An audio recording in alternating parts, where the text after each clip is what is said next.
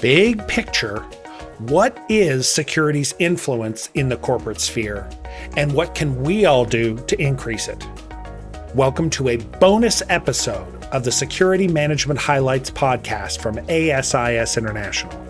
Every month, we focus on the trends and topics the world needs to know about your world of keeping information and people safe and secure. I'm your host, Brendan Howard, and in today's special bonus episode, we're talking about a report from the ASIS Foundation titled The Influence of Security Risk Management Understanding Security's Corporate Sphere of Risk Influence.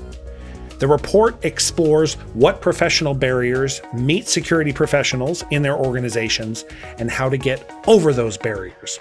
So, some of the fixes are individual, and some of the fixes are big picture for associations and the industry to tackle together.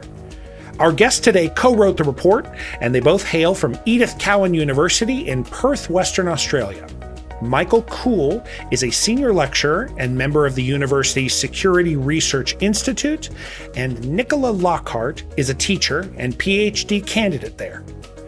And before we get into this big conversation with big ideas, I need to mention that this episode is brought to you by the ASIS Foundation. The ASIS Foundation helps security professionals achieve their career goals with certification scholarships, practical research, member hardship grants, and more. You can download a copy of this new report at asisfoundation.org. Okay, so let's start from the beginning. Michael explains the core case study that matched up with new data in the report. It was another example of good security recommendations ignored. So the question is why?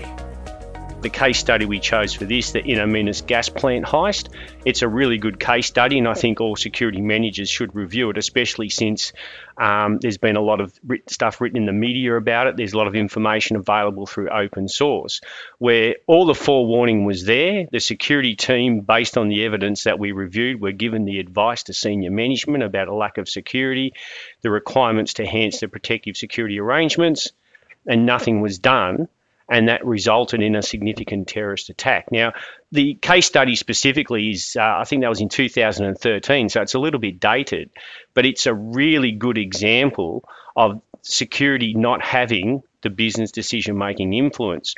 But it's not just that as well. If you look across Antwerp Diamond Heist, the Hatton Garden Heist in the UK, you know, an, an old heist we looked at was the Isabella Stewart Gardner Museum Heist in the United States.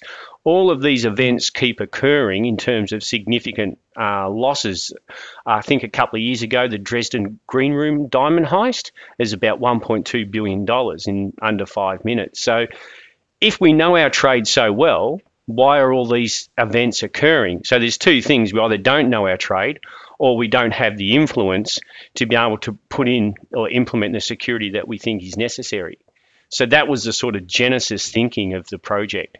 The really important thing with what we did with this project is that we, we took a bit of a three phase approach and we looked at the literature and tried to figure out what uh, security risk management should be uh, then we looked at what actually was going on in the in the current risk management standards. So what it actually really what we should be doing as security risk management professionals. And then what we did was we actually laid that at the feet of 25 or, uh, executives and professionals who are in the world of security, whether as uh, decision making executives or security managers or risk managers. Um, and we asked them, okay, well, this is what it could be, this is what it should be. Uh, what actually is it? And what we found was we found that there was a serious disconnect between those three elements. When we look at security risk, the hard fact is security is not the decision maker a lot of security people believe they had more influence than they did. In fact, when we did the rating scores of, you know, uh, on a Likert scale, rate your degree of influence, the initial ratings were quite high, and then people straight away said, "Oh, but I've got no influence." Saying, well, and, and as Nicola was saying, well, hang on a sec, you rated yourself up here. Um, they said, well, in hindsight, no, I don't have that degree of influence. And that was interesting because one of the things that came out of this, and I think part of the problem with this project is, is again, we looked at it thematically. So there's a lot of outliers. So this isn't about the individual cases, it's about the themes across the sector. Is that security seen as an operational risk, and they struggle to communicate this potential strategic impacts from that operational risk in business terms. So one of the comments is it's not the board's role to interpret security, it's security's role to provide the board with that business impact analysis, that cost benefit analysis, where security is not the decision maker. It always reports to a general manager, and general managers, according to the business literature, have more influence than technical managers. So, security being part of this, this techno structure, it's a technical expertise role, it'll automatically have less influence one of the key findings is you see in, in business impact analysis is that if there's a, a, lack of familiarity and there's a high dread rating around the, the concern, it'll get more attention. So, for example, cybersecurity is getting a lot of attention by boards because there's a high dread factor, and because it's seen as a technical discipline, there's a low familiarity or understanding of it. Whereas in traditional corporate security, everybody thinks they know security. So that dread factor is not there. There's a high familiarity factor, and they think that that risk is managed by these lower tier operational controls. There were four recommendations that presented kind of nine barriers, and they sort of whittled down to four recommendations, but the recommendations were kind of big. And so I thought, well, maybe we could start from that other side about perception of security certification, perception of how they fit in operations. The last recommendation, embracing formal registries. And I thought, could you get specific? What do you mean by that? Are these individuals participating more in these registries, um, publicizing these registries to their manager level bosses, or is it the work of associations about publicizing these things? Yeah, look, I think it's the role of larger associations where you do have registered security professionals. I mean, ASIS do a great job in, in what they have done globally in terms of advancing security education, advancing professionalism, etc. But what we haven't seen is we haven't seen the recognition such as a, a CPA. If you're an accountant, everyone understands and respects that you're a CPA.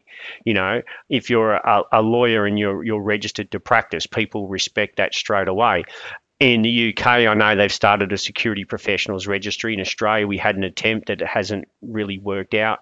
But I think until we get some sort of registrative process where business people have the confidence that um, we do know what we're talking about, and you know we do technical training very, very well but somehow we're losing the translation of that in terms of as a sector and it's come up in other projects before but this one, it really resonates that security lacks professional respect.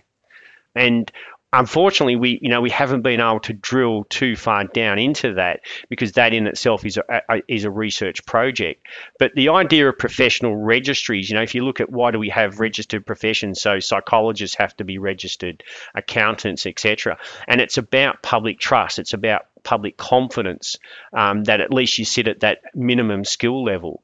Whereas we have people in security who, uh, in the Australian framework, will have a certificate for, or um, in, in the American framework, you may have some sort of certification, up to people with bachelor's degrees, master's degrees, and PhDs. There's no consistency, there's no real minimum standard.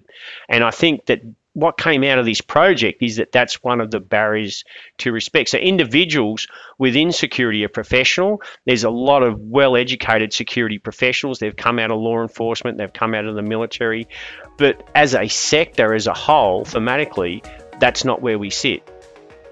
More letters after the name, more respect, and a bigger push to professionalize security education.